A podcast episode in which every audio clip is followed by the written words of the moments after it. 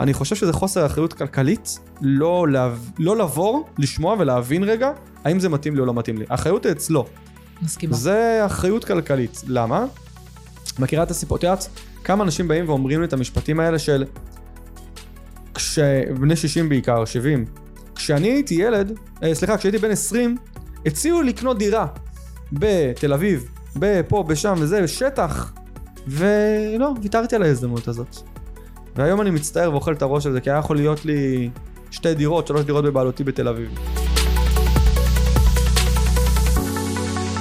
תום בוקאי, סוף? סוף אתה מגיע. סוף סוף הזמנת. אותי. אחרי כל הדחיות. מה קורה? אני אעשה לך ספוילר על ההתחלה. יש לנו משהו במשותף. עכשיו, לכאורה... אנחנו לא ג'ינג'ים. בדיוק. אנחנו, כאילו, אתה צעיר, אני קצת יותר... אה, עברתי כברת דרך. אתה כזה טכנולוגיה, אני כאילו בשיט לא, כאילו, לכאורה מה יכול להיות משותף. אבל אתה לא יודע שגם אני מאוד אוהבת להתעסק בגינה. בגינה, בגינה. וואלה. וכשהייתי אני צעירה... אהבתי, אני כבר הפסקתי אני אבל. יודעת, אני יודעת, אני מכירה לך הכל, עשיתי תחקיר. יפה. יש פה תחקיר נושך. אני רואה, כן. הפתעת אותי. לא ציפיתי לזה. בקיצור, כן, אתה אמרת שאתה אוהב לעבוד בגינות וכאלה. אהבתי מאוד עד ש... גם אני. עשיתי תאונה קטנה ומאז הפסקתי. אז זהו, אז גם אני אהבתי, רוצה להגיד לך שהייתי מכסחת הדשא, זה גוזמת עצים כאלה, כאילו ממש אהבתי. אה, עכשיו שאני אגור בתאילנד, אגב, הדבר הראשון שהסתכלתי זה שיש גינה. שיש גינה כדי ברור. לעבוד בה קצת. ברור, הרבה שנים אני לא אני עשיתי מת את על זה, זה היה- זה היה זה שלי, התרפיה שלי כזה. נכון, גם שלי. שם מוזיקה בכיף, עובד וזה, אבל לא, אני כבר כמה שנים לא עושה את זה. לשמחתי. קטע. אז אנחנו הכרנו אה, דרך אה, כמובן מאסטר קריפטו או קריפטו מאסטר, אני תמיד קריפטו. מאסטר. תמיד אתבלבל בזה. כן, הכרנו לפני כמה שנים, כבר כמה שנים. נכון? כן, אנחנו כן. מכירים כבר uh, כמה שנים, uh, אתה מבחינתי הגורו לקריפטו, כל מה שקשור בזה, מטבעות דיגיטליים וכאלה. אני זוכר עוד ב-2022 כבר דיברנו פעם ראשונה, כאילו דיברנו עוד כבר על קריפטו והכל, נכון? נכון. עבר נכון. זמן מלא, כאילו זה טס. אז זהו, אז אתה מאוד מרשים וואו. אותי בקטע הזה של באמת שאתה כאילו באמת מאסטר בדבר הזה, ואני גם יודעת כי לקחתי את התוכנית שלך, וכאילו, אתה מאגר ידע בלתי נדלש לדבר הזה. תודה. ובכלל, אני יודעת איך התחלת, התחלת מחבר, אה, קנאה בחבר, נכון? שהתחיל להשקיע ולעשות כסף, ואתה אמרת כאילו, כן. what the fuck, כאילו, כן, אני צריך כן, לעשות כן. דבר כזה? אבל מה באמת מחזיק אותך כל כך אה, בעניין הזה? זאת אומרת, אתה כבר כמה שנים... מה מחזיק אותי במה? ב- בעסק עצמו? בהשקעות עצמם? כאילו? כמשקיע, בעניין כבעל עסק? בקריפטו. קודם בעניין. כל נתחיל בעניין של קריפטו. מה, מה מעניין בקריפטו? למה אתה כל כך הרבה זמן בזה? מתעסק בזה. יש פה, יש פה כמה היבטים. היבט אחד שזה העסק שלי, אז כבעל עסק, אני קודם כל כ- כאדם פרטי, כמשקיע. מה שמעניין אותי בקריפטו זה הפוטנציאל, הכסף. נראה לי שאין אחד בעולם שלא היה שמח לעוד קצת כסף. מהמם. אה, הטכנולוגיה, ההתקדמות והשינוי. אם את רוצה להסתכל על זה מזווית פסיכולוגית זה גם מאוד מעניין אותי, על כמה אפשר ללמוד על בני אדם ועל עצמך, אני חושב שקריפטו זה, ה... זה השיעורים הכי טובים שתלמדי על החיים שלך. על אה, גרידיות, על תאוות זהו, תסביר. בצע, על פחד, על, את יודעת, אומרים, יש את המשפט הזה שבמניות, שכשהשווקים יורדים זה הזמן לקנות, נכון? כל מיני כאלה, ולעבוד הפוך מהשוק. בקריפטו, הוא, זה, זה כל כך נכון, ולא משנה כמה זמן יש לך ניסיון שם, שאתה יודע שזה הרגע הזמן לקנות, אתה עדיין לפעמים יכול לפחד, וזה זה בונה אותך כמשקיע, למה יותר ממניות? כי זה הרבה יותר תנודתי.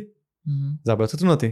אה, הביטקוין יכול לטוס בשנה, מ- לרדת ב-80% בשנה, ולעלות באלפי אחוזים בשנה. מהמם. ומעבר לזה זה הפוטנציאל הכספי. אני לא מכיר היום תחום שאת יכולה לשנות את חייך, שימי לב למה אני אומר. לא...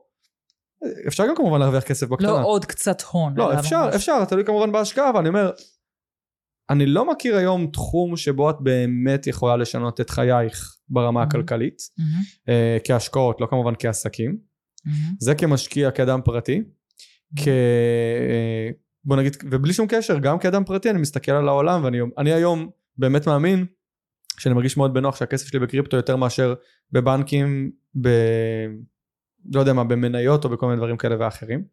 אה, זה בנוגע כאדם פרטי, כאדם עסקי, הזדמנות, כ... כבעלי עסקים תמיד מחפשים הזדמנויות, תמיד מחפשים, אה, איך זה, איך זה נקרא, אוקיינוס כחול כן. כזה נקרא, כן, נכון? כן. אז שאתה מחפש מקום שאין בו בעצם מאוד... אה, קריפטו זה המקום, כן. כמה עסקים שמתעסקים בקריפטו את מכירה, תחשבי על זה כמה אנשים לעומת אה, שיווק דיגיטלי את מכירה.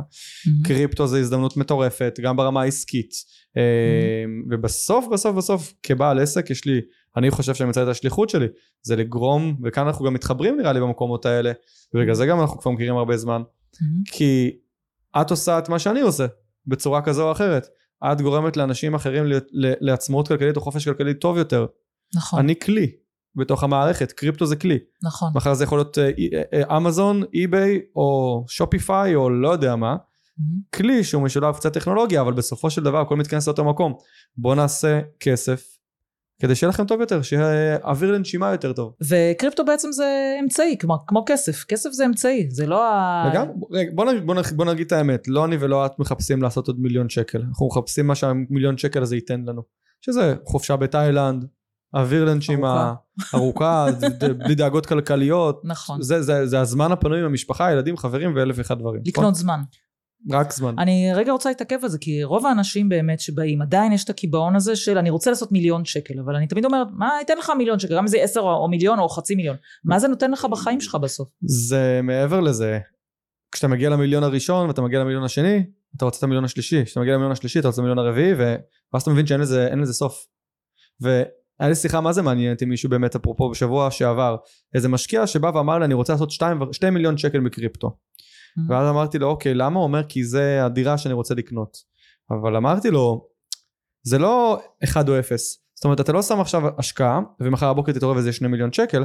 יש לך שלבים בדרך זה יהפוך ל-200, 300, 400, 500 זה ירד חזרה למטה זה יעלה חזרה למעלה וזה תהליך. וככל שהתהליך הזה ייקח זמן גם אתה גדל בדרך ופתאום. כשתגיע לשתי מיליון הדירה שאתה רוצה אותה היא כבר לא אותה דירה. פתאום אתה תסתכל על דירות של 6 מיליון אין לזה סוף. מהמם. אתה כל הזמן תרצה יותר ממה שהכסף שלך יכול לעשות, דרך אגב זה, זה, זה טבעי. ואתה כל נכון. הזמן תרצה יותר ממה שאתה יכול להשיג אותו, כי תמיד אתה תגיע לאיזשהו רמה ותבין ש... את יודעת, בדיוק אמרתי את זה גם לאשתי, זה מטורף שלא משנה כמה כסף יש לך, תמיד יש מקומות שאתה עדיין לא יכול להרשות לעצמך. חד משמעית, זה ותמיד יהיו, מטורף. ותמיד יהיו. זה מטורף, זה, זה, נכון. זה הזיה. את יכולה נכון. לקחת חדר בבית מלון, נגיד סתם, כשהייתי צעיר הייתי לוקח, לא יודע מה, נגיד 500-700 שקל לילה, היום אתה כבר לוקח 2,000-3,000 שקל נכון. לילה, ופתאום אתה מסתכל ואתה אומר, האמת שבא לי את זה, אבל זה כבר 2,000-3,000 פאונד ללילה. נכון. כאילו אין, ואז אתה מגיע לזה ואתה אומר, בואנה, יש גם 10,000 פאונד, בואנה, זה לא נגמר. זה מטורף. אתה יודע, אני אתרגם את זה לחיי היום-יום, כי אולי אנשים יכולים מקשיבים לנו ואומרים, אה, נו, בטוח אם אני אגיע למיליון אני אהיה שבע וזה, ואם אני אגיע לשני מיליון, ברור, כאילו, מה הוא מדבר, כאילו, ברור שאני אהיה שבע, אני לא יהיה לי דאגות. אבל אני אתרגם את זה ליום-יום, איפה אפשר לתרגם את זה ביום-יום? שאנשים מקבלים העלאה בשכר. אוקיי, תמיד אנשים. אומרים, בול. וואו, רק אם הייתי מרוויח 15,000 שקל הייתי חי טוב, רק. אם הייתי מרוויח 20, רק אם הייתי מרוויח 25 ואין לזה סוף.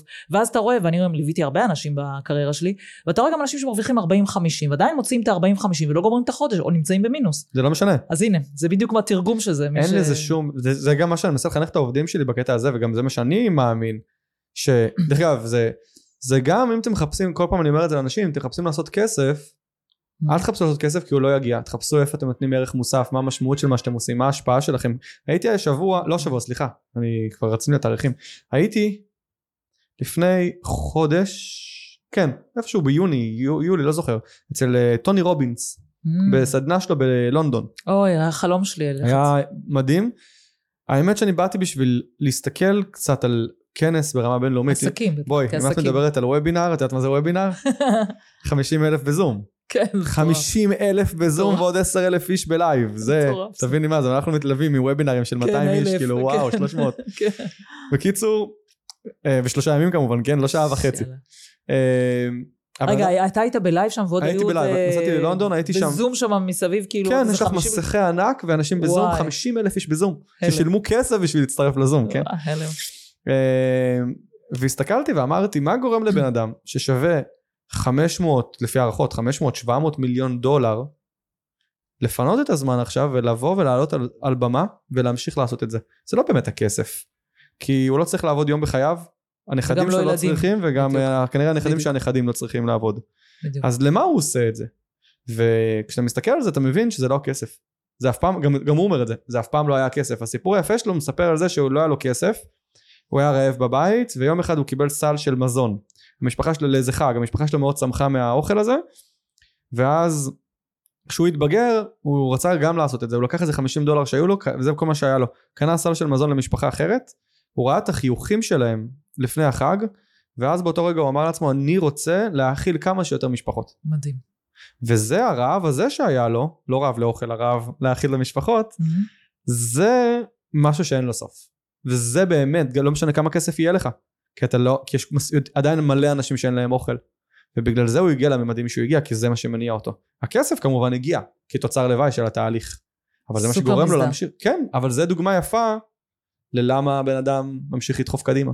אז אני בטוחה שאתה מתחבר לזה גם, ואני אגב יכולה להגיד לך שלי הייתה פעם, אני לפעמים קצת רוחנית, לא הרבה, אבל לפעמים קצת רוחנית, ועשיתי איזשהו דמיון מודרך כזה, להבין באמת מה הייעוד שלי, ואתה יודע מה, מה הפתיע אותי? Okay. זה אוקיי. קטע. אה, יכול להיות שסיפרתי את זה באחד הפרקים, מצטערת לאלה שעושים עליי בינג' עכשיו, אבל uh, הקטע המדהים היה שהייתי באיזה חדר כזה, דווקא כמו קזינו, נורא מצחיק, חדר כמו קזינו, אתה מכיר את זה שיש לך את כל השולחנות וזה, זה כאילו דימה אצלי אה, מישהי שעובדת עם אנשים, כי אז עבדתי אחד על אחד עם אנשים, אתה יודע, כבר לא, לא כמו שהיום אני, יש לי חברה ואתה יודע, וקורסים וזה, אז עבדתי אחד על אחד וראיתי את עצמי כאילו עם אחד השולחנות, וראיתי את הקולגות שלי, אתה יודע, המתחרים, יש מי שיגיד מתחרים, עמיתים, לא משנה מה, בשולחנות אחרים, ומה שקרה תוך כדי ההתגלות שלי, שפתאום עליתי על הבמה וניהלתי את כל השולחנות. וואלה. זה כאילו קטע הזוי, פסיכי, כאילו, זה בא לי כזה בהפתעה כזה, אמרתי יואו, מה היה פה עכשיו? זה ממש הפתיע אותי וגיליתי על עצמי שאני בדיוק רוצה את מה שאמרת עכשיו על טוני רובינס שאני רוצה שלא רק לדבר עם השמונה אנשים אצלי בשולחן אלא לדבר עם 40, 50, 100, 200 איש וגיליתי שזה מה שמעניין אותי כי אנשים כל הזמן שואלים אותי כאילו וגם יש את אלה הציניקנים שאומרים נו אבל אם יש לך כבר כסף אז מה את צריכה אה, להמשיך לעבוד? כאילו וזה זה ממש לא שם זה לתת ערך וגיליתי שאצלי ה scaling עובד אך ורק הדבר הזה זה לא אכפת לי הכסף כמו שאכפת לי וזה לא עכשיו איזה אמירה כזאת נבובה אלא באמת זה שאני רואה עוד מישהו ועוד מישהו שמושפע. עכשיו נכנסתי לפודקאסט בבוקר יש פה פודקאסט שמצטלם תוך כדי והיא אומרת לי את דנה. אמרתי נכון אמרתי איך את מכירה? היא קנתה מוצר front שלי תקשיב טוב של 17 שקל. מוצר front שאני באמת תקציב חכם. אוקיי. okay. 17 שקל בוא תיקח תקציב הנה סרטון קצר תנהל תקציב. אמרתי תקשיבי לקחתי את זה. היא עשתה לי עכשיו עדות. לקחתי את זה? גיליתי שאני מוציאה על מסעדות 5,000 שקל הייתי בשוק טוטאלי מהדבר הזה. גיליתי, אני מת על הגיליתי. לא, כי אני אגיד לך למה, למה גיליתי, כי כסף קטן מצטבר כסף גדול. אתה הולך למסעדה, שוכח אחרי דקה, קנית ב-300 שקלים. כן, אבל שמע, 5,000 שקל זה אומר שאין לך מה לשכוח, את כל ערב. נכון, אבל אולי אתה הולך עם אתה יודע, אתה הולך עם משפחה וזה וזה, והאמת היא שעשו על זה מחקרים הרבה פעמים, שאתה משלם בכרטיס אשראי ואתה יוצא אחר כך מהמקום. ברור. גם אני מסתכלת על עצמי, אם אני משלם בכרטיס אשראי, אני הרבה פעמים לא זוכרת כמה שילמתי. בחיים אתה לא זוכר. אני אשאל אותך עכשיו, אתה יודע מה ההוצאות שלך שבוע שעבר? לא, אין לי מושג. מתי היית במסעדה האחרונה, כמה הוצאת? אה, לא, אני מוציא המון. מוציא המון. כמה היית באחרונה? לא, אני שואלת שאלה ספציפית. אתמול. אה, לא, אני לא, לא הולך הרבה למסעדות, אבל וולט ברמה של ארבע פעמים בשבוע. כמה הוצאת בשבוע האחרון? מעריך באזור ה-1500. אני בטוחה שכמה שאתה מעריך זה יותר. כאילו. אני 1500, מה עם אשתי? יש לה גם וולט. את יודעת, יש לנו שני יוזרים, זה יוזרים נפרדים. אוי ואבוי. על אותו אשראי, אבל זה יוזרים נפרדים. אתה רוצה מוצר פרונט ב-17 שקל? זה לא יעזור לי. לא יעזור. נכון, זה שינוי הרגלים. אבל אה, אתה מבין כמה זה... לא, אני אגיד לכם אני גם בורר את הקרבות שלי. אני יודע, את יודעת, יש אנשים שילכו וילכו לקניון ויקנו ים של בגדים. אני לא כזה. אני מת על אוכל, אני אוהב לאכול. אז אני מזמין בוולט, זה ה... זה הפטיש שלך, שזה בסדר. כן, כמו שתיעדפת. לגמרי, כל אחד עם הסריטה שלו. יש כאלה שיקנו, לא יודע מה, אה, ייכנסו לחנויות וישפכו מלא כסף על בגדים. גם אשתי לא כזאת דרך אגב, בגדים כן. פחות הקטע שלה.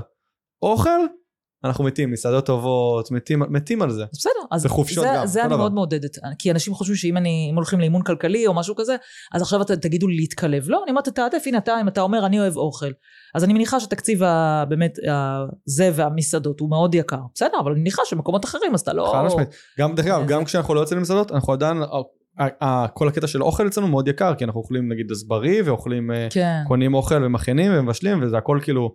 ביצי חופש כאלה, כל הדברים האלה, שזה כאילו הכל יותר יקר. אבל על זה אנחנו לא חוסכים, כאילו באוכל, לא. אבל כן, אני יכול להבין את הקטע הזה, תשמעי, זה אנשים מוציאים כסף בלי הכרה. ואז אה, עוד פעם, זה בדיוק מתקשר לשיחה שלנו, זה לא משנה כמה כסף אתה תכניס. נכון. אתה אוטומטית, רמת חיים שלך עולה, זה נראה לך מאוד לגיטימי, ואז אתה מסתכל על השכן שלך והוא יש לו רמת חיים קצת יותר גבוהה, כן. ואתה אומר וואלה, בא לי את זה גם. ואפרופו למה שאמרת קודם, את יודעת, אני חזרתי מהטקס, מה, מהכנס של טוני רובינס, ואני אומר לך, זה חוויה. כי, עזבי רגע, אני שם בצד שנייה אחת את כל ה...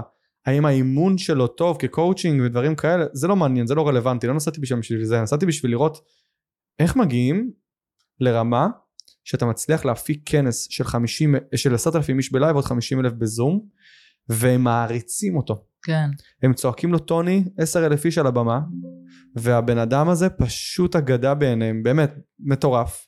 והסתכלתי ואמרתי בא לי גם להיות כזה. כאילו זה הרמה זה ה... כי הוא מבין את הערך שהוא מייצר עזבי שנייה עוד פעם אפשר לפתח שיחה על הוא כל הזמן מדבר על כמה מקרי התאבדויות הוא הציל אני לא יודע כמה כן. מקרי התאבדויות הוא גרם ואלף כן. ואחד דברים אבל זה לא הנקודה זה הנקודה של כמה ערך אתה מייצר בעולם הזה עבור אנשים ברמה של לדעתי אם הוא רץ לנשיאות בארצות הברית יש סיכוי טוב שהוא לוקח אני לא יודע אז אתה רוצה לשמוע קטע? אני הייתי גם בכנס שלו שהוא היה בארץ, ומה שהכי הרגשתי גם, אה, אולם כזה מלא, איפה זה היה? ולא זוכרת איפה זה היה. בקיצור, אולם מלא וכאלה, באמת, הרבה מאוד אנשים, אבל הרגשת, ואני חושבת שזה כמו בשיווק, אתה הרגשת שהוא מדבר אליך, זה מדהים. אני הייתי כזה ביציע כזה, אתה יודע, גבוה, וראיתי אותו בערך במשקפת, וכשהוא דיבר, הרגשת שהוא מדבר אליך, זה, זה, כבר, מדהים. ה- זה זה, מדהים. כבר, זה כבר הכישרון שהוא בורח בו הוא נכון. בורח ברמ, ב, בטונציה בכריזמה ובקול כן, ממש. ששמעתי הרבה הרצאות, שמעתי הרבה אנשים, הוא סוחף. אתה מקשיב לו נכון. והוא סוחף. זה, זה, הכיש... זה הברכה שלו.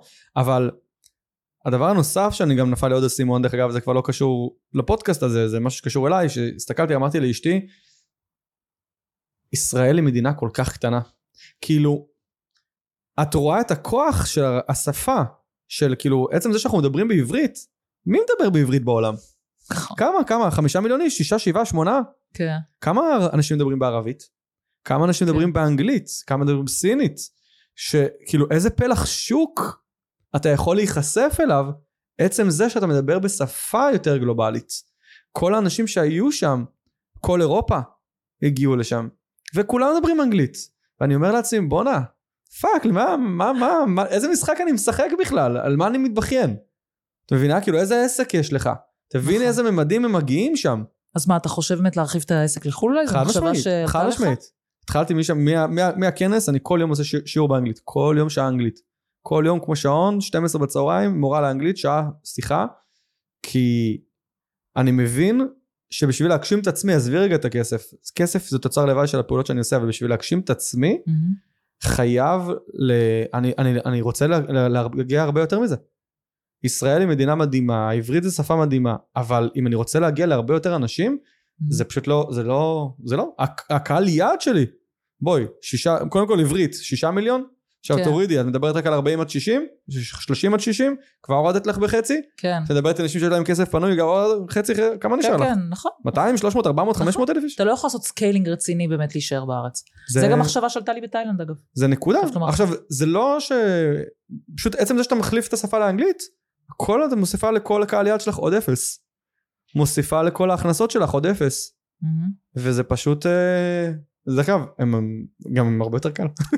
זה כבר שיחה אחרת. אבל הם הרבה יותר נו- זורמים, כאילו... מישהו פעם אמר לי משפט יפה, הוא אמר לי, אתה יודע למה החברות בארצות הברית כאלה גדולות? למה ארצות הברית הפכה להיות אימפריה? כי האמריקאים, ודרך אגב זה נכון גם לאירופאים, הם מאוד מאמינים. הם אומרים בוא ננסה. כן, הם לא הסקפטים האלה, הם לא לא. כאלה סקפטים. אני חושב שהסקפטיות מגיעה מזה שישראל היא מדינה שונה לחלוטין ברמת הלחץ, ברמת... דרך אגב, זה מטורף לראות את זה, אתה יודע, אחרי שאתה באירופה, שזה גם היתרון, למה ישראלים יזמים מאוד מאוד טובים. Mhm. אנחנו בגיל 21 אחרי צבא, אחרי כל הדברים האלה, לא פראיירים. נכון. הם תמימים כאלה, ועוד לא ראו את העולם, והכל בסדר, וזה. אתה יודע, אתה נכנס לרכבת, כאילו, אף אחד לא בודק, אין, אין, אין הבטחה, אין כלום. אבל... טוב, אה, זה הפאקינג שאצלנו, אה, זה, אתה יודע, יום אחד נפל לי קוקוס על הזה, על הגג רעפים, חשבתי שזה פיגוע. אין, זה לא קיים. באותו רגע אתה אומר לעצמך, רגע, מה נסגר איתך? זה לא קיים, בוא'נה, זה רמת אבטחה. או רעם, רעם שזה, אתה חושב שזה מטוס קרב. כאילו. עשר אלף איש מגיע, אה, והדבר הכי מצחיק, לא אשכח את זה. פגשתי איזה ישראלי, אה, לא נקוב בשמות, מוכר, גם שם, והתחברנו והכל וזה. תשע וחצי, אה, היום הראשון נגמר בעשר בערב של הסדנה. והיה אינטנסיבי משבע וחצי הבוקר עד עשר בערב, וכל המסעדות באזור, רשו, כאילו בשעות פתיחה שהגעתי יום לפני, רשום עד תשע וחצי. בסדר, הערכתי שזה עד תשע וחצי, אבל ברור שזה. בשעה עשר, עשרת אלפים איש יוצאים, רעבים ברמות, כל המסעדות אומרות להם סגרנו. וואי, איזה דפוקים. אם היה שם כמה ישראלים, אני אמרתי לו מחר אני לא בא. לסדנה, אני פותח בדוכן בדוכן. נקניקיות, מוכר איזה נקניקייה בעשר פאונד, כאילו, ואני... מה, אתה נורמלי?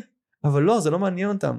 זה מטורף, זה כאילו mindset אחר לגמרי. מצד שני, זה מראה ערך אחר, שזה גם אני חושבת חשוב לדבר עליו, חד משמעית. של חיי משפחה. חד הוא משמעית. בעשר סוגר, ראיתי את זה בהרבה מקומות בעולם, והם בעשר סוגרים, או לא משנה איזה אבל שעה אני אגיד לך מה אני חושב על זה? זה. bullshit. הם פשוט עדיין מטומטמים. מה הבעיה? שתגיד לאשתך, שומעת? יש פה כנס של שלושה ימים, אני היחיד שאפתח בעשר בערב, אולי אני אתחיל לעבוד בשלוש היום, מה את אומרת? ואז תהיה עם חיי משפחה. עזבי, אני לא, לא נכון. חושב שזה קשור לזה. אני חושב שזה פשוט טמטום. זה תמימות כזאת, זה משהו שהוא... לא יודע איך עכשיו להסביר אני את רואה איך אה, זה כבר, כמו הישראלים שמקשיבים כבר, הם מסת- מסתכלים עכשיו מתי יש כנס הבא של טוני רובינס. זה. לפתוח דוכני נקניקיות. בדיוק. זה ה... על זה- שם אה, זה תום בוקאי. ממש, ממש. תגיד, אחלה בוא נחזור. קצת רגע לקריפטו, נדבר על זה קצת. אני רוצה לשאול אותך, אה, AI פרץ לחיינו. איך זה משפיע באמת על אה, קריפטו היום? AI לא הולך להשפיע על קריפטו באופן ספציפי, AI הולך לשנות לך את כל העולם.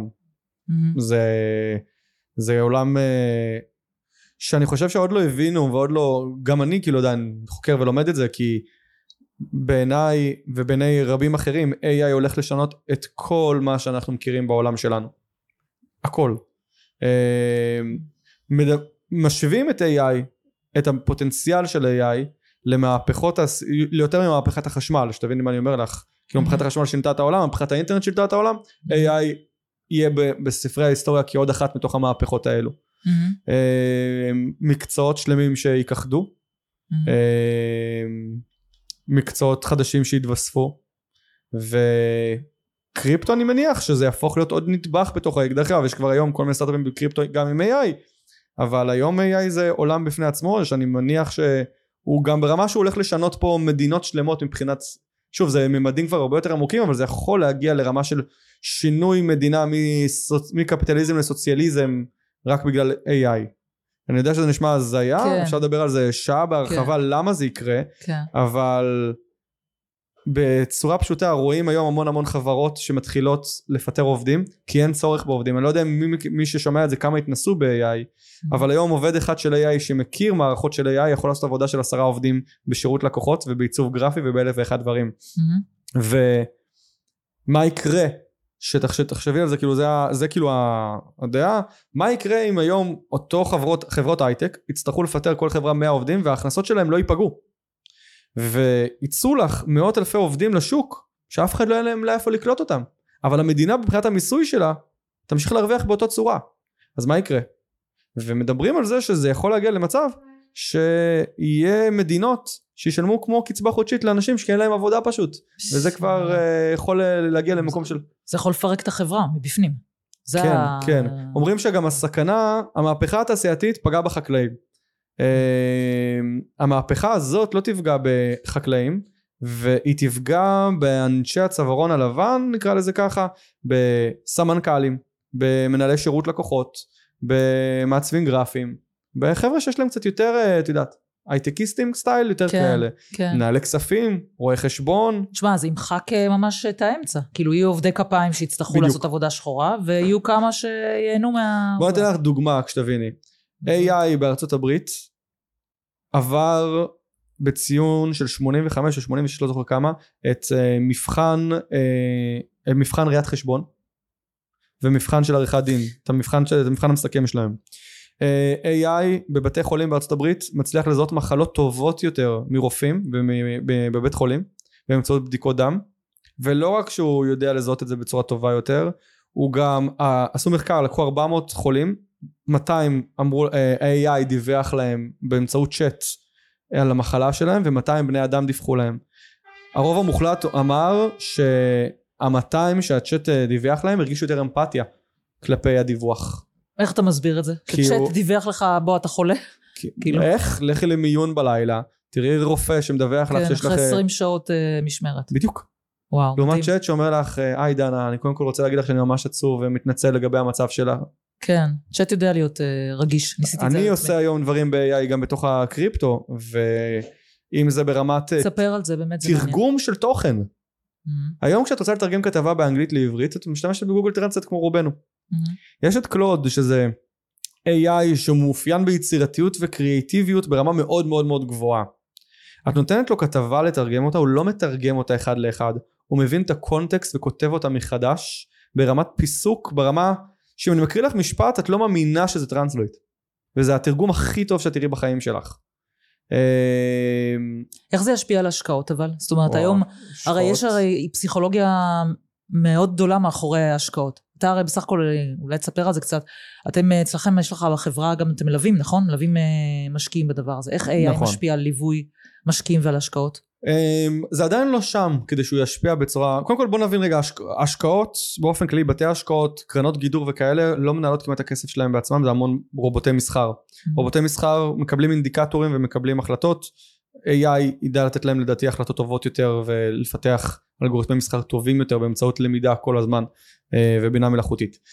אה, ניתוח אה, פונדמנטלי קלאסי אני יכול לתת לו פרויקט אני יכול להגיד לו בשנייה וחצי זה הפרויקט תגיד לי מ- מי הצוות של הפרויקט מה הניסיון שלהם האם הם מוזכרים בסק... הכל שאלות אני יכול לתת לו ובום אני בתוך שנייה שזה וחצי שאלות, אני רק אגיד, זה שאלות אה, שבעצם לבחור בוא נדבר- מטבע דיגיטלי שאתה לדוגמה. רוצה. אבל בוא נדבר אפילו סתם אני אתן לך דוגמה בנדל"ן או במניות את באה ואת אומרת לו זאת המניה אני לא מבינה בדוחות תמצאת לי את ה bottom line אני לא מבינה מי הבעלים של החברה תן לי את ה bottom line הוא יכול לעשות לך את זה בשנייה וחצי במקום שתתחיל לחפור בתוך האתרים זאת אומרת סוג של עוזר אישי, מה שנקרא, בניהול ההשקעה שלך.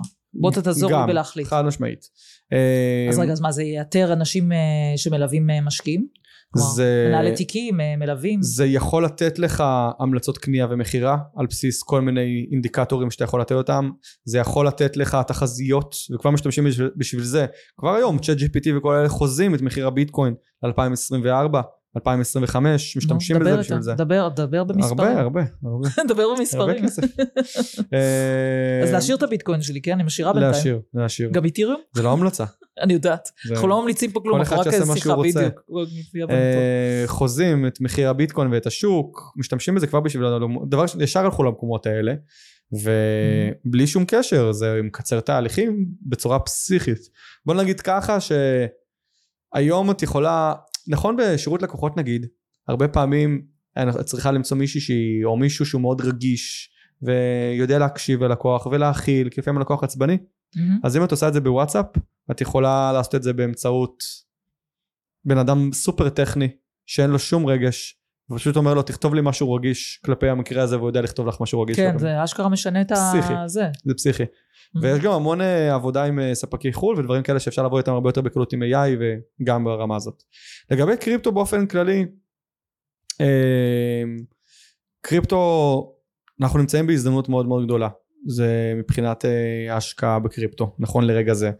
אה, אנחנו נמצאים בחלון, אני קורא לזה חלון הזדמנויות של פעם בארבע שנים כי יש אירוע שמתרחש בכל ארבע שנים שגורם לעליות מחירים מאוד משמעותית.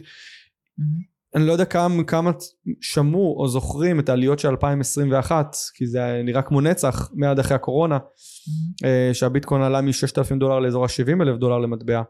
אה, וב-2017 למי שגם עוקב אחרי השוק הביטקוין עלה מ-3,000 ל-19 אלף דולר מהמם. סליחה מ-1,000 ל-19 אלף דולר אז הסיפור הזה הולך להתרחש שוב ב-2024 עד תחילת, 20 עד, תחילת 25 ובגלל זה הרבה מאוד אנליסטים מדברים על כך שזה ההזדמנות הכי נכונה להשקיע בקריפטו זה הזדמנות שהביטקוין הולך להגיע ל-150 אלף דולר יש כאלה שמדברים 180 יש כאלה שמדברים על 300 כולם אה, מנבאים אה, טווח של מחירים של בין 100 ל-300 אלף דולר אבל בוא נשים רגע כוכבית. כן. מעבר לזה שאנחנו גם לא ממליצים, וכל אחד באמת יעשה כפי שהוא רואה. אני כן רוצה רגע לדבר על דבר הזה, ש... בוא נדבר על פלחי שוק ועל הסיכונים שלהם, בסדר? מהמם. אני אתן למשל דוגמה. הגיוני למשל בעיניי שבחור צעיר או בחורה צעירה בני 20 אה, אין להם שום תלויים, לא משפחה, לא נשואים, לא שום דבר. קחו וישקיעו באמת אפילו הרבה כסף אני אומרת בואו כנסו לתחום הזה תכירו וכאלה. אני רוצה לשים את הסייג הזה רגע ולשאול את דעתך על באמת אנשים אבל שזה ככה אתה יודע. נעורר פה רגע גם נורות אדומות לגבי העניין הזה עכשיו באים לי זוג פנסיונרים או משהו כזה הם רוצים עכשיו להשקיע איזה 100 אלף אה, שקל וזה מה שיש להם. מהמם.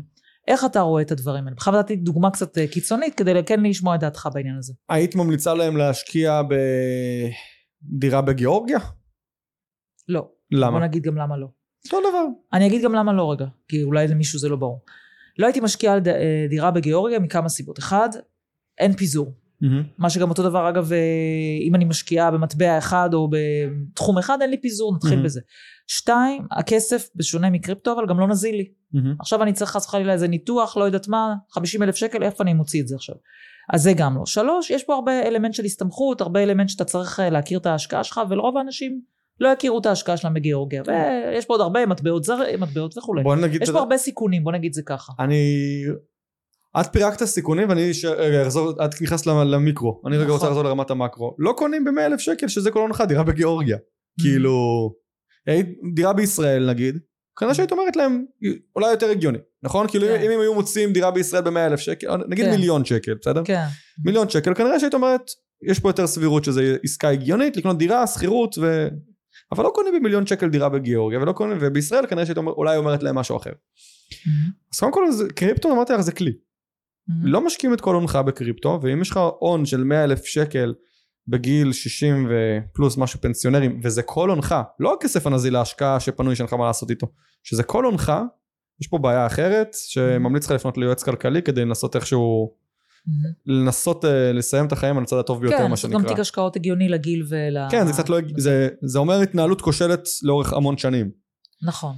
אבל, אז, אז למי זה כן מתאים? קודם כל לא הייתי, אולי לא, לא בטוח שבכלל נכון לא השקעות, אני לא יודע מה עושה, כאילו, נכון, לא ברור. אבל שלא תטעי, הגיעו לי כבר כאלה מקרים. כן, הגיעו לי גם כאלה. ואמרת להם לא? ברור. אין להם מה לעשות בקריפטו. אין להם מה, אני גם, דרך אגב, אני גם לא בטוח שיש להם מה לעשות בהשקעות. אני לא יודע מה הם צריכים, אין לי מושג מה לעשות. אני לא מתכנן פיננסי. אני לא יועץ פיננסי, לא מתכנן פיננסי, לא מבין באיך אה, לשפר ולשקם מצב של בחור בן 60 ומשהו, ומה, אני לא יודע, לא יודע לעשות את זה. אין לי כן. מושג. אני יודע משהו אחד, יש פה כלי, יש פה הזדמנות, אני מבין בהזדמנות הזאת מאוד מאוד טוב, וההזדמנות הזאת לא מתאימה לכל אחד, אני יכול להגיד למי היא כן מתאימה, אני יכול להגיד למי היא לא מתאימה, ולמי שהיא לא מתאימה, אני לא מתיימר לתת לו חלופות אחרות. אז בוא באמת שזו אה, נקודה נאמר- מאוד חשובה. בדיוק. אז בוא נאמר משהו שזה גם, אגב, זה מחדד פה עוד נקודה. אני תמיד אומרת, וזה, הנה אתה חידדת את זה עכשיו, שתיק השקעות זה פועל יוצא מתכנון פיננסי והגעה של המטרות שלך והיעדים שלך ומה אתה רוצה להשיג וכמה כסף שלך. לגמרי, סביר וכל להניח. התמונה. אני תמיד אומרת שאחר כך, אחרי שאתה את כל הדבר הזה, אז לך לקריפטו, אז לך לנדל"ן. זה כלים. לך... בדיוק, זה סוג של אמצעי. אתה לא. מתחיל לשפץ את הבית לפני שאתה... אתה לא לוקח פטיש ומתחיל לשפץ, אתה מתכנן מה אתה רוצה לעשות, בדיוק, ואז מוציא את הכלים המתאימים.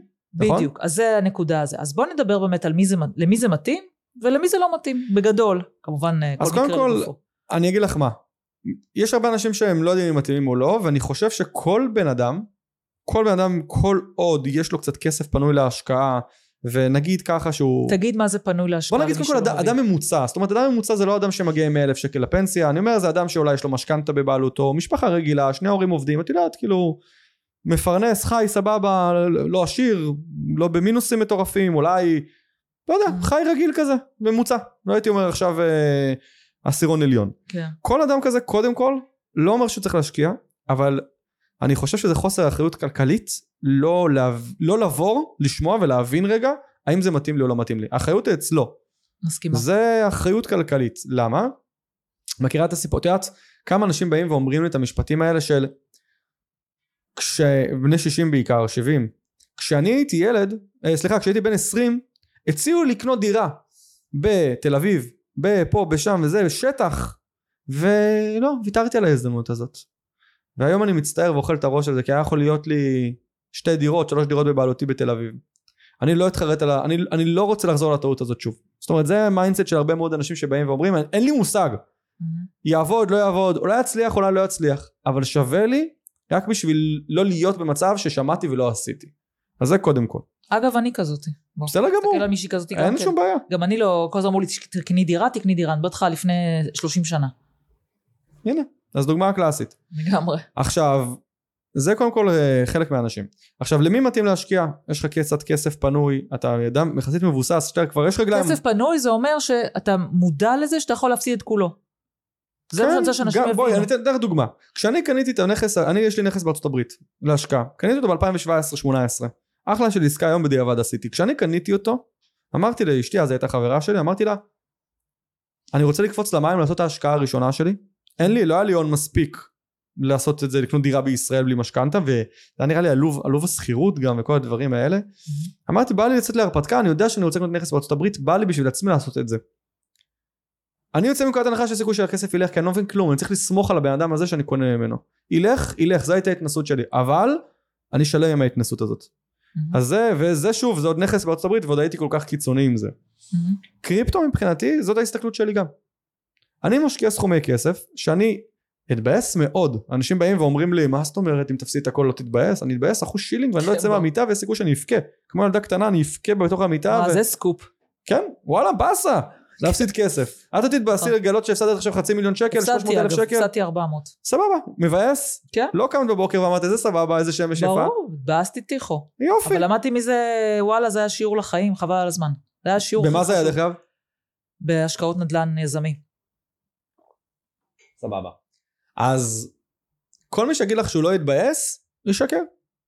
השאלה, האם החיים שלי ישתנו מקצה לקצה, ואני אגיע למצב שאני צריך עכשיו למכור את כל הרכוש שלי, ולהחזיר הלוואות, ו- ולהיות רעב ללחם, זה קיצוני כבר כמובן, או שאני אתבאס רצח, ועוד חודש חודשיים זה יהיה זיכרון רע, והחיים ממשיכים.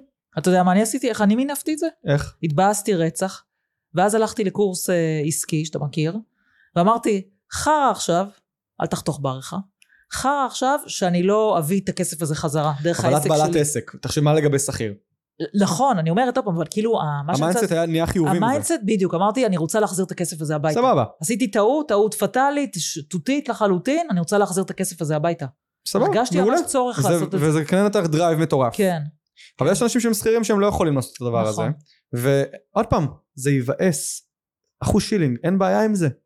אבל האם חייך השתנו? והתשובה היא כנראה, אם התשובה היא לא, זה הסכום ההשקעה הכי נכון.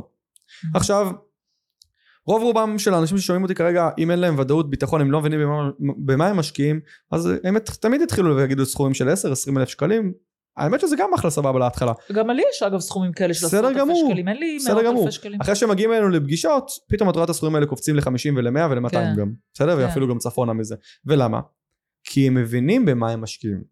עכשיו רוב האנשים, את יודעת כמה אני שומע אותם, אומרים, אנשים אומרים, זה שטויות, זה לא יעבוד, זה חרטא, זה פה, זה שם. את יודעת משהו? בוא נצא מנקודת הנחה שיש סיכוי שהם צודקים. נניח שזה הכל שטויות. מהמם. מה אכפת לך לשים שם קצת כסף? אנשים נוסעים לחופשות, הולכים לקזינואים, שורפים כסף. נכון. מה, למה לא נהניתי? מה אכפת לי שהפסדתי? אז מה אכפת לך לשים שם? זה, זה יותר טוב מקזינו. בקזינו אתה יכול לשים 20 הבית אלף. תמיד אה, זה, לא משנה, הבית תמיד זוכה. כן, בקזינו. אבל סיכוי זה לא. פה זה כל השוק. נכון. שים על הביטקוין, או שהשוק יעלה או שהשוק ירד. אבל לפחות אתה חלק מכל השוק. הביטקוין במשך 14 שנה עולה, הסיכוי לטובתך. אז כאילו אני אומר לעצמי, זה... יש פה כל כך הרבה, את יודעת, ויזה, מי לא מכיר את ויזה? נכנסת חזק לעולם הקריפטו. פייפל נכנסת חזק לעולם הקריפטו. מייקרוסופט נכנסת לעולם הקריפטו. גוגל, חברות הכי ענק גדולות שיש בעולם. בלק רוק, בית ההשקעות הכי גדול בעולם. מנהל 14 או 15 טריליון דולר נכסים, הגיש בקשה לתעודת סל מהרשות לניירות ערך על ביטקוין. מהמם. מה כולם מטומטמים? כולם מחפשים הרפתקאות בחיים שלהם? או שאולי זה שבדיוק דיברתי על זה אתמול עם חבר אמרתי לו אולי יש משהו שאתה לא מבין ואם אתה לא מבין בוא תקשיב ותבין רגע מה זה כי זה יכול לשנות את החיים שלך. עכשיו דרך אגב מבחינת הסיכוי סיכון דיברתי עם מישהו שמתעסק בהשקעות כל חייו והוא אומר לי אני ממש ממש מסכים איתך זה הטיימינג של הסיכוי סיכון הכי טוב שיכול להיות כרגע מה זאת אומרת? איפה שאנחנו נמצאים מבחינת המחירים מבחינת הפוטנציאל מהמם. והסיכוי שלך להפסיד לעומת הסיכוי שלך להרוויח. אני משקיע בקריפטו לא מעט כסף ואני אומר לך אין שום מקום שיכול לספק לי את זה אני אשמח אין לי בעיה להעביר את זה מקריפטו אין לא לא, אני גם שומעת שיש לך תיק השקעות גם מגוון. אתה בכל זאת, גם אתה שאתה מתעסק בקריפטו, לא כל הכסף שלך נשמע לי בקריפטו. אה, נכון? לא בדיוק 90 אחוז. לא בדיוק כי מכמה סיבות אחד אני אם אנחנו מדברים סתם על נדל"ן אני חושב שאין פחות זמן טוב להשקיע בנדל"ן אה, שתיים מניות לא מעניינות אותי יש לי נדל"ן בחו"ל ספציפית עוד מזמן אבל היום לא נגיד לא הייתי קונה גם נדל"ן בארצות הברית אבל uh, אני חושב שפשוט קריפטו זה פשוט המקום שבעיניי תראי לי אין שאלה אם קריפטו יישאר או לא יישאר וזה כבר עניין של יותר אני, אני, אני מכנה את זה אני כאילו נותן איזושהי דוגמה לאדם שחוזר בתשובה אדם שחוזר בתשובה הוא בתהליך שהוא מתחזק לאט לאט ולאט לאט הוא הופך להיות מאמין ש... כן. שיש אלוהים כן. אבל בשלב מסוים הוא כבר לא מאמין שיש אלוהים הוא יודע בתוך תוכו שיש אלוהים זה כבר לא עניין של אמונה הוא באמת יודע גם אם קורה לו משהו רע הוא יודע שזה לטובה. וזה שלב של אמונה וודאות בתחום מסוים שכמו שאני אגיד לך עכשיו בוא נתערב על מיליון שקל שאין שמש בחוץ. את תרגישי בנוח להתערב איתי למרות שאנחנו בחדר סגור. כן, כי את יודעת שיש שמש בחוץ. כן. אחלה. אז אני יודע שקריפטו יישאר מחר הבוקר ואני יודע שזה הולך רק לעלות. זה לא שאלה מבחינתי. וכשזה לא שאלה מבחינתי, אני מסתכל ואני אומר, איזה אנשים סתומים, מי שלא מקשיב, לפחות מנסה. אין בעיה, אולי תבין שזה לא מתאים לך, התנודתיות, הסיכון, סבבה. אבל לטמון את הראש בחול ולתת לזה זה להזדמנות לחלוף, זה אני לגמרי מסכימה איתך. אה, על הנושא הזה שבאמת לא צריך, לא צריך, בוא נגיד, אני לא מכיר אז בואו לא ננסה ולא זה, בוא ננסה, בוא אבל זה רוב. האנשים. נכון. את יודעת שסטטיסטית, רק כחמישה אחוז מאוכלוסיית העולם מש, אה, משקיעה בקריפטו, מחזיקה קריפטו, לעומת זאת, טורקיה, שתביני מה אני אומר לך, בגלל האינפלציה שם, 50 אחוז מהאזרחים מחזיקים מטבעות קריפטו. כדי לשמור על הערך, אני מניחה. אבל את מבינה את ה... כן.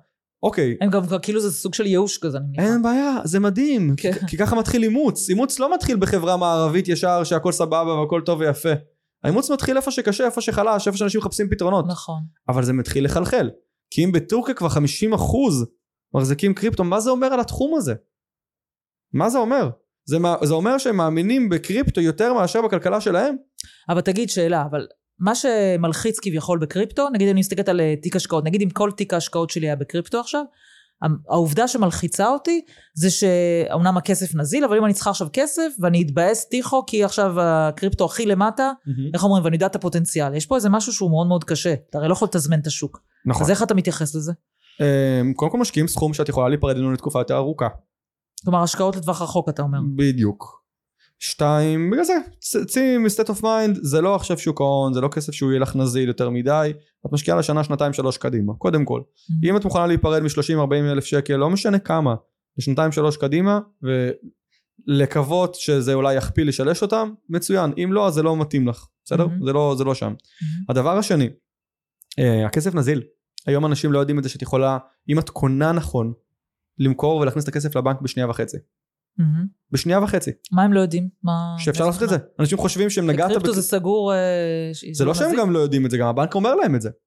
הבנקים היום כשתלכי לעשות העברה למקום שמתעסק בקריפטו, הבנקאי יתקשר אלייך ויגיד לך קחי בחשבון שיש סיכוי שהכסף לא יחזור לחשבון שלך. וזה- אבל אם יש. וזה נכון, רגע, אבל לי... אבל זה לא גם לא נכון. רגע, לי עכשיו יש ארנק דיגיטלי, עכשיו אני צריכה את הכסף. בשנייה וחצי את יכולה להחזיר מה? אותו. אז אני עושה העברה בנקאית ל... אם את יודעת, לבנק? אם את, זה מה שאני אומר, זה יש בורות מטורפת איך לקנות. ובשביל לדעת להחזיר את הכסף, צריך לדעת איך קונים נכון. מה זה זאת אומר? אומרת, זה אומר שצריך לקנות דרך גופים מפוקחים וגופים ספציפיים ולעבוד איתם ולשמור את זה רק במקום אחד ולא לערבב, יש הסברים על זה. לא ניכנס לזה עכשיו כי זה עולם שלם ומי שרוצה גם אני יכול, יכול לחפש את זה בגוגל ביוטיוב אצלי יש לי מלא מידע על זה אבל אני כאילו זה לא משהו שהייתי רוצה לתת אותו על רגל אחת כי אנשים סתם יעשו טעויות הם לא יבינו את זה לגמרי אבל יש דרך מסודרת שאם אתה עובד לפיה הכסף יחזור לחשבון הבנק. ורוב האנשים לא יודעים את זה. יש בורות מטורפת אבל זה לא הבעיה. זה שאנשים לא יודעים וזה זה בסדר את, הרי אין תוכניות טלוויזיה שמחנכות אותך בוא תשקיעי בקריפטו לגמרי. הבעיה שהמידע קיים הם פשוט לא רוצים להקשיב וללמוד לזה ואז את יודעת מתי אנשים מתעוררים? נובמבר 2021 בטח היו עליות מטורפות. הביטקוין הגיע ל-67 כן. אלף דולר ואז עשה באז. מה זה באז? אני זוכרת. כמות הביקושים לביטקוין צמחה ברמות שאין לתאר כמות הפניות שהגיעו אלינו הייתה פי כמות ארבע הפניות לתום בוקאי נראה לי גם... אה, הכל כן. הכל הכל הכל הכל מזנק ואתה כן. תופס את הראש ואתה אומר מי אתם האנשים אה, אפרופו דיברנו בתחילת הפודקאסט על פסיכולוגיה מי אתם האנשים ובואי אני אומר לך קיבלתי פניות גם מאנשים שאני מחשיב אותם כי אחרי שהכרתי אותם קצת יותר לעומק חבר'ה שמבינים בעסקים חבר'ה בעלי חברות מוכרות וגדולות במשק שרצו ליווי צמוד שלי ואלף ואחד דברים נו, אז איך אתה והם מסביר פנו זה? בנובמבר 2021 תופעת ההיעדר זה ברור שזה שם, אבל אבל איך אתה מסביר את זה בכל זאת אנשים. שהם... יודעים- אה, אוקיי. פומו הפחד לא- מלפספס כן. הפחד לא להיות חלק. וזה הסיבה היחידה. את יודעת למה? כי אף אחד לא קם היום בבוקר ואמר לעצמו, בא לי לקנות ביטקוין. אבל כשהביטקוין עולה ומה קורה? הם מתחילים לשמוע את זה בחדשות, הם מתחילים לדבר על זה, הביטקוין שובר שיאים, והביטקוין שובר שיאים, וזה מתחיל לכרסם בהם, למה? כי הם יכלו לקנות, והם לא קנו.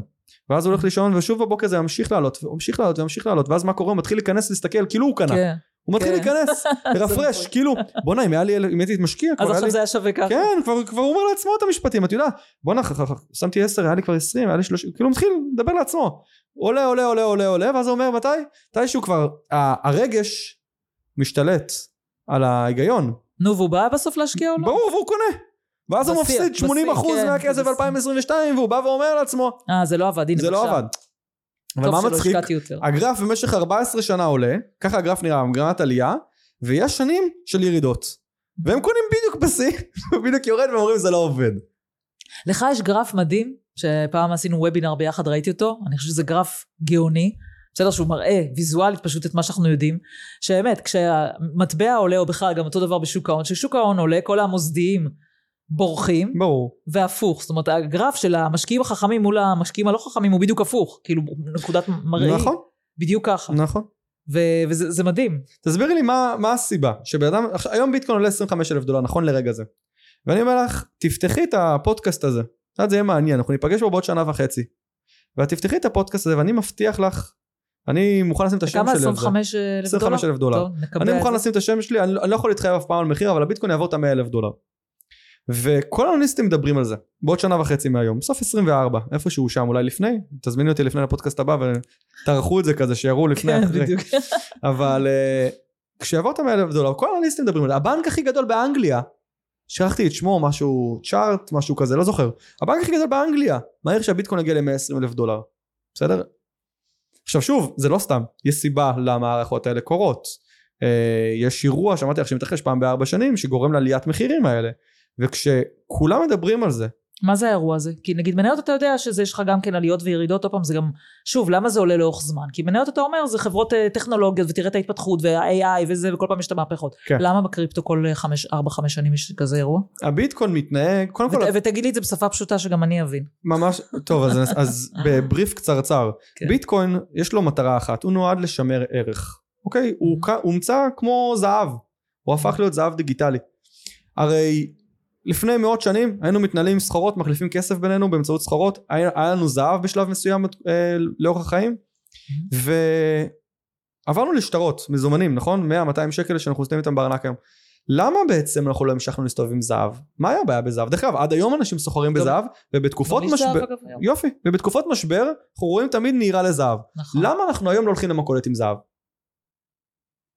לא שכיר, לא, לא שכיר. מסורבל כבד לא נוח. שכיר. לזהב יש שתי תכונות טובות. אחד יש לו היצע מוגבל ושתיים הוא שומר על הערך נכון, שלו. זה חד מתכת זה חומר מאוד מסוים שאפשר להטיח, להטיח אותו ולהקפיא אותו שוב הוא שומר על הערך שלו. הבעיה היחידה של זהב שהוא ממש מסורבל ולא נוח. אה, אי אפשר להעביר זהב אם אני רוצה לעשות עסקה באירופה. איך אני אעביר לך עכשיו מטילי זהב? בעיה. הביטקוין בא לחקות בדיוק את הזהב הדיגיטלי. הוא בעצם, סליחה, את הזהב כדיגיטלי. להפוך להיות זהב דיגיטלי. לביטקוין יש היצע מוגבל, 21 מיליון מטבעות. הביטקוין פתר את הבעיה של הזהב. אי אפשר להעביר ביטקוין בשנייה וחצי ממקום למקום לכל רחבי העולם. אבל הביטקוין, בגלל שזה לא משאב טבע, אז צריך לגרום להיצע שלו ללכת ולפחות עם השנים.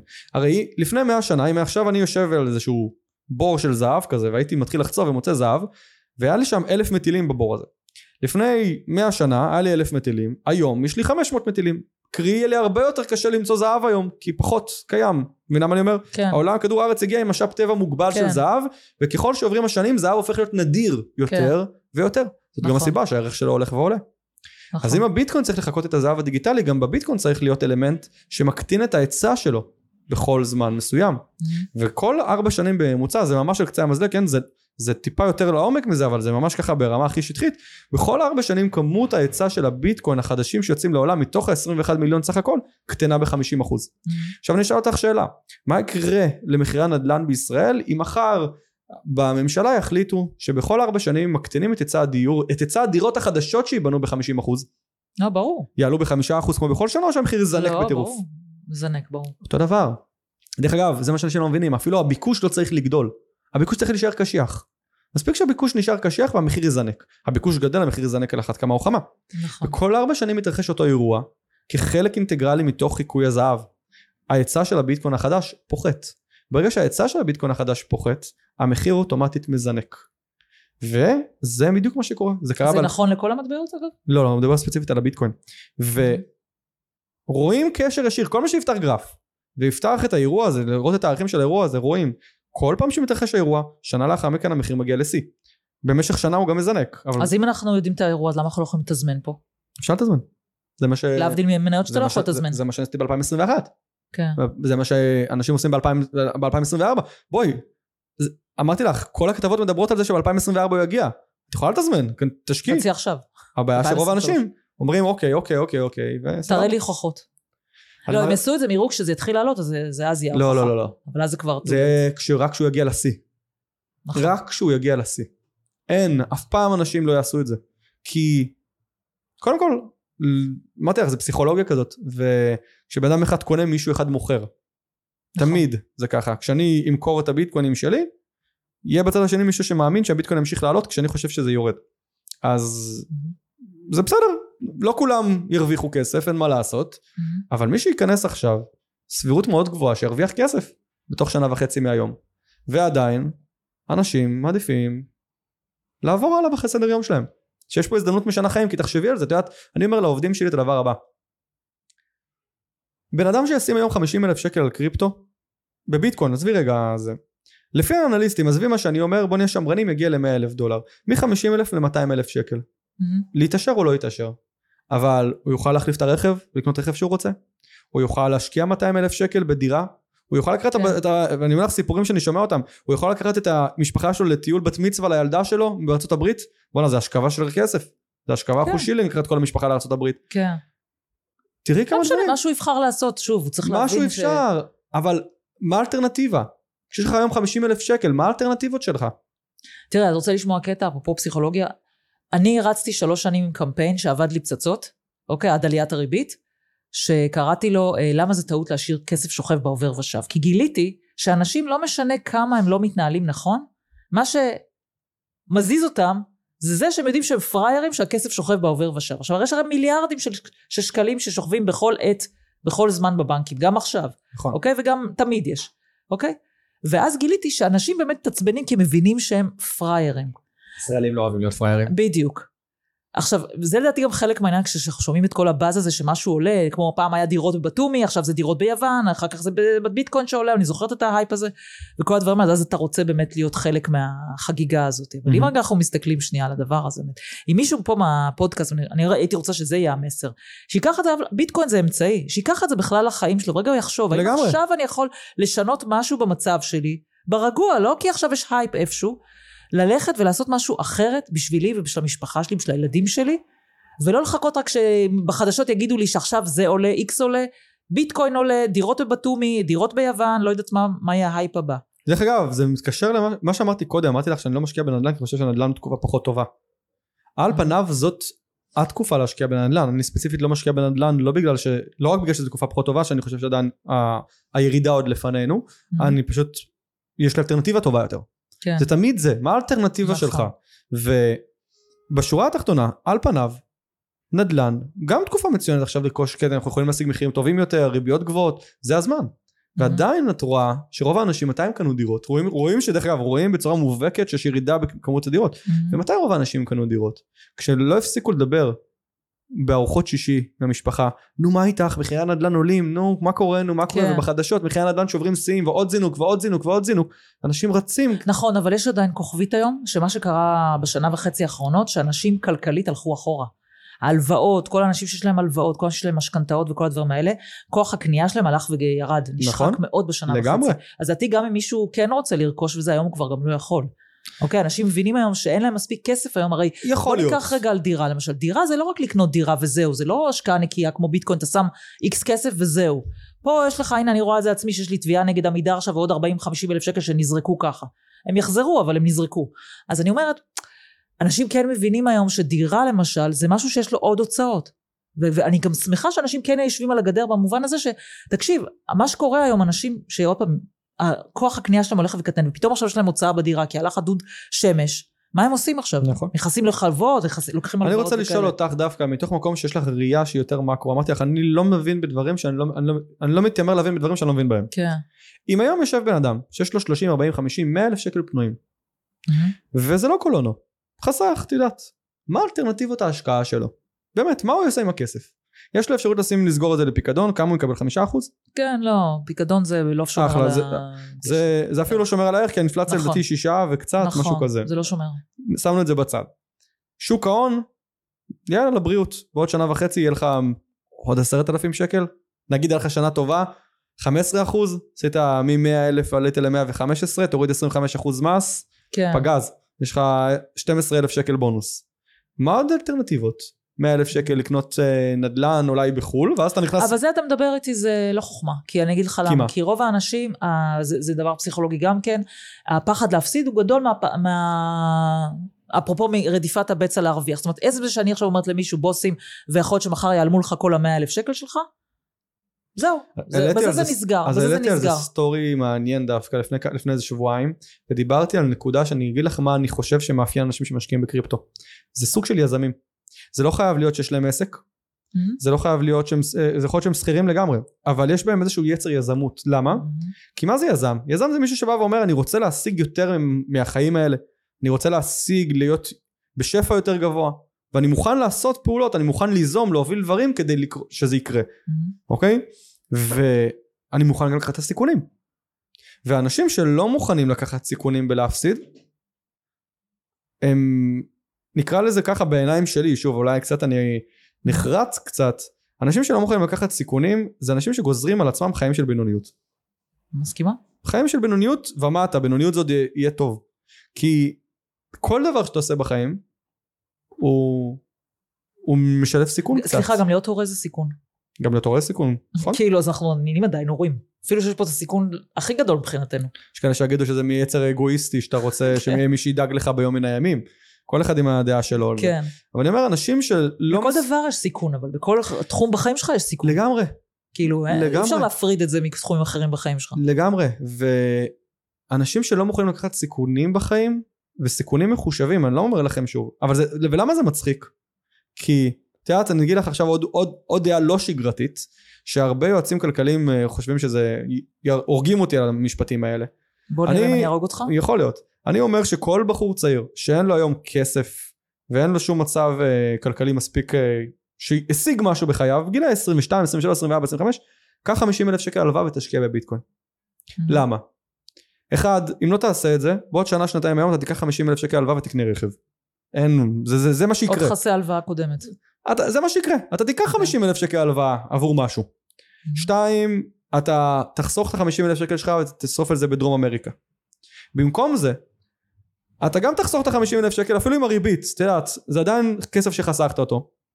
אתה גם תשקיע בקריפטו, ואתה גם מייצר לך הזדמנות לגדול מ-50 ל-200 אלף שקל.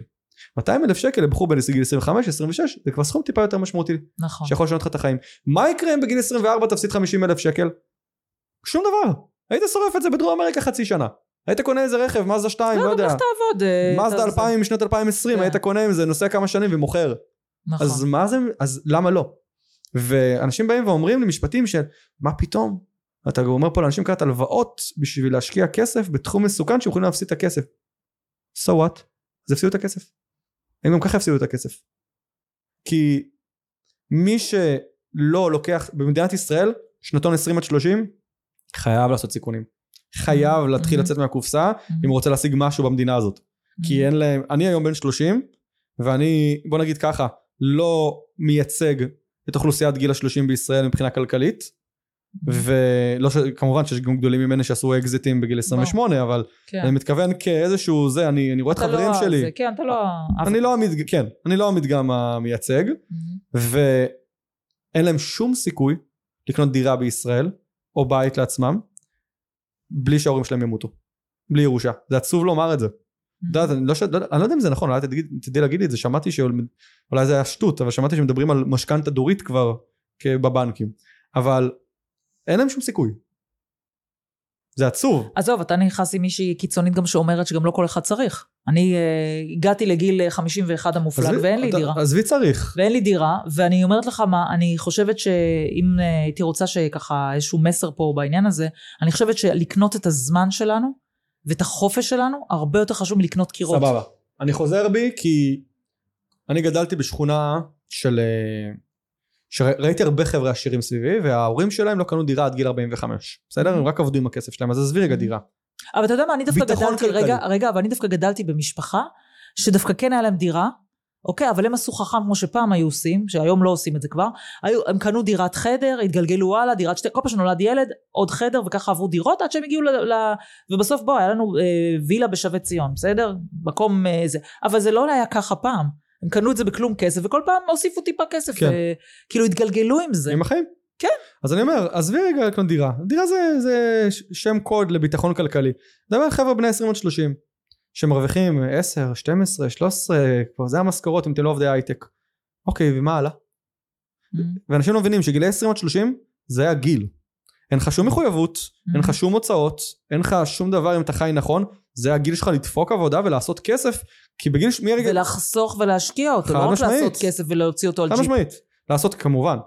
כן. ומגיל 30, בממוצע, אתה מתחתן, ב-30 עד 40 זה כבר... ש... הוצאות, בואו חבר'ה, בדיוק. הוצאות. 20 עד 30 זה חיסכון השקעה והתנהלות, 30 עד 40 זה כבר אה, נקרא הקמת משפחה, נכון? זה נכון. בעיקר הפוקוס היום נכון. בישראל. וזה שנים שיהיה לך הרבה יותר קשה לחסוך, יש לך מחויבות, אתה כבר פחות יכול לקחת סיכונים, יש לך גם בת זוג להתייעץ איתה או בן זוג להתייעץ איתו, נכון. וזה כבר לא מה שאתה עושה בגיל 20 עד 30. בגיל 24 תיקח הלוואה 50 אלף שקל, מי יגיד לך לא? אני, תקשיב, תום, מסכימה איתך, אחי, ואם יש משהו שאני מכה עליו על חטא, כאילו, זה זה שלא ידעתי אה, חינוך פיננסי עד גיל 42, והפסדתי את כל מה שאתה אומר. כי עשיתי בוכטות של כסף, ולא היה לי כלום בסוף. כי הוצאתי וזה, ולא היה לי מודעות בכלל, ואני בדיוק, אה, הצעירים האלה, אתה מדבר עליי שהייתי צעירה. וזה בדיוק, ה- אם אנחנו נכנסים לייעוד שלי, למה אני כל כך בתשוקה לדבר הזה, אם נחזור רגע לתחילת השיחה, זה בדיוק זה. זה רגע לנער אנשים, ותקשיב, אני רואה לפעמים זוגות צעירים, שההורים, גם ההורים פה מעצבנים אותי, ההורים שלהם, סליחה עם הדבר הזה, אבל ההורים שלהם מעצבנים אותי כי הם מוכנים לתת להם כסף רק לדירה, מגורים. יש משפחות שיתנו ואז שעדיין, ימכרו. כן, לא, אבל הם מוכנים לתת להם, כאילו אם אני. הם לומדים לפעמים אצלי ואומרים להורים שלהם, תקשיב, אנחנו רוצים להשקיע את הכסף, תנו את הכסף אה, על זה, גם ככה התכוונתם, לא רוצים לקנות דירת מגורים. לא, רק על דירת מגורים, כי מגורים מייצר יציבות. ואז לכן ההורים, ההורים שלהם רוצים, וזה שטות, חבל. לפעמים, באמת, הילדים האלה מבינים שהם לא רוצים ככה, אבל שהדרך שלהם לקבל את הכסף מההורים זה רק באמצעות דירה למגורים. ולפעמים אתה רואה שם כמויות של כסף מטורפות. ההורים של הבעל נותנים איזה מיליון שקלים, ההורים של האישה נותנים איזה מיליון שקלים, יש להם איזה שני מיליון שקלים, לוקחים עוד איזה משכנתה של שני מיליון, וקונים דירה, חבר'ה צעירים, אמיתי לחלוטין, של ארבעה מיליון שקלים. למה? כן. ואז אין להם מה? אין להם שום כסף, להתחיל איתו את החיים. שום כסף. זה עצוב. אז איך היית רוצה לסיים את הפרק? אני אתן לך נתון מעניין. נתון למחשבה. נתון מעניין. עשינו מחקר ובדקנו, יש לנו, יש לי כמה אלפי לקוחות בשירותים השונים מהמם, בקריפטו. בין אם זה בליווי שאנחנו נותנים, בין אם זה בקורסים. מהמם. ועשינו מחקר, מה הגיל הממוצע ש... של, הלקוח, של הלקוח אצלנו. בין כמה הוא? מישהו שבא ורוצה להשקיע מעניין, בקריפטו. נו. וגם איזה סכום ממוצע. talk to me, מעניין. נו, תגידי לאט מה את חושבת. וואי וואי. גיל ממוצע וסכום ממוצע.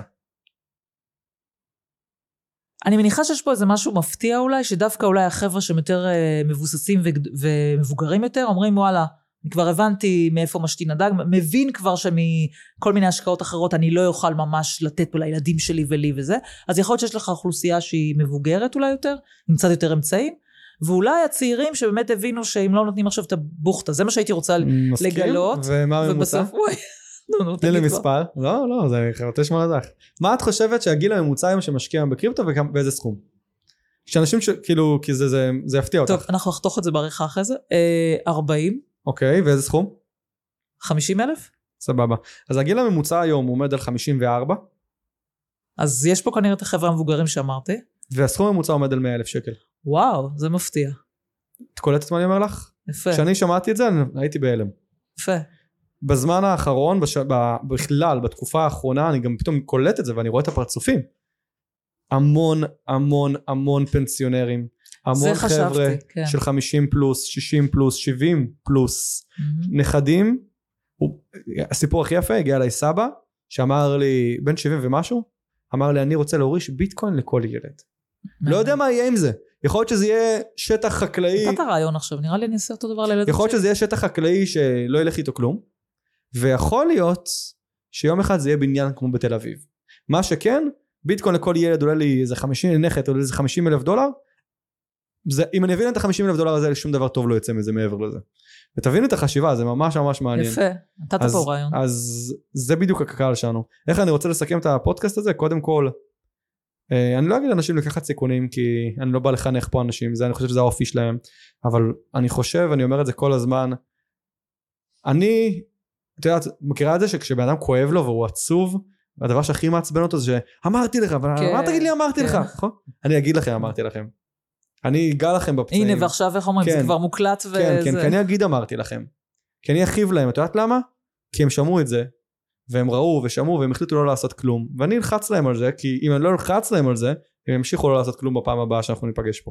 חבל שלא הכרתי אותך אה, לפני איזה עשר שנים, כי באו אליי בהצעה, אני זוכרת הביתה, באו והציעו לי לקנות ביטקוין והסבירו לי על הקריאה וכל הדברים האלה וזה, ואמרתי, מה זה החרטא הזה עכשיו? מה, לכו. לפני עשר שנים הייתי ארבעה חודשים לפני השחרור שלי מהצבא. אז לא נראה לי ש... אבל באו והציעו לי את זה, כאילו. כשהביטקוין התחיל, באו והציעו לי את אני זה. ידעתי לראות בנשק, זה הדבר היחיד שידעתי באותה תקופה. אני לא לראות. ולהחזיק בנשק. אז אתה מבין, אני היום כל כך מבינה את זה, שאני אומרת, יאללה, איזה פספוסים. גם אני פספסתי בחיים שלי, ואמרו לי סתם, וגם מה זה היה ביטקוין אז? שקל וחצי, נשבעת לך, שקל וחצי, בושה להגיד. זה היה כלום, להשקעה שאני לא חושבת שזה 500 שקל או משהו כזה. משהו מטומטם לחלוטין. היום כשאומרים לי הצעות כאלה, אני אומרת, יאללה, אפילו כבר גם ילך הכסף, אבל לא. להרגיש מטומטמת שלא עשיתי כאלה החלטות מטומטמות. אתה לשמוע סיפור קצרצר אחרון יפה? יש אה, כתבה מפורסמת על, אה, אם אני לא טועה, זה ניר ברקת. או ניר ברקת, או האח שלו, אני לא זוכר את זה. הכתבה נקראת, אם, שוב, אני, אם אני זוכר נכון, משהו כזה, זה, זה הקונספט. 29 עסקאות כושלות ואחת מוצלחת. 29 פעמים שהם ניסו לעשות כסף, ניר ברקת ואח שלו, או מישהו כזה, משהו, משהו כזה, ובאחת עס- עסקה טובה. הם השקיעו בצ'ק פוינט בתחילת דרכה וקנו מניות של 50% מצ'ק פוינט באיזה 400 אלף שקל או 400 אלף דולר. זה הפך אותם למיליארדרים. אז מה שאני מנסה לומר, המסר פה, זה שפשוט ככל שתנסה יותר, מתישהו אתה תפגע. כמובן צריך להיות בסיכון מחושב והכל, אבל לא לוותר על ההזדמנויות האלה, יש הזדמנות, תהיה שם. מתישהו אתה, אתה לא יכול לדעת מה יהיה עם זה, גם אני לא יכול לדעת מה יהיה עם הביטקוין בעוד עשר שנים. בוא נצא מנקודת הנחה שהביטקוין יגיע למיליון דולר למטבע. מהמם, בקטנה, פצצה. בקטנה. ואם לא, יהיה הזדמנויות אחרות. יאללה, באופטימיות הזאת אנחנו נסיים. המון המון תודה תודה שבאת. דנה, תודה על הזמן. תודה.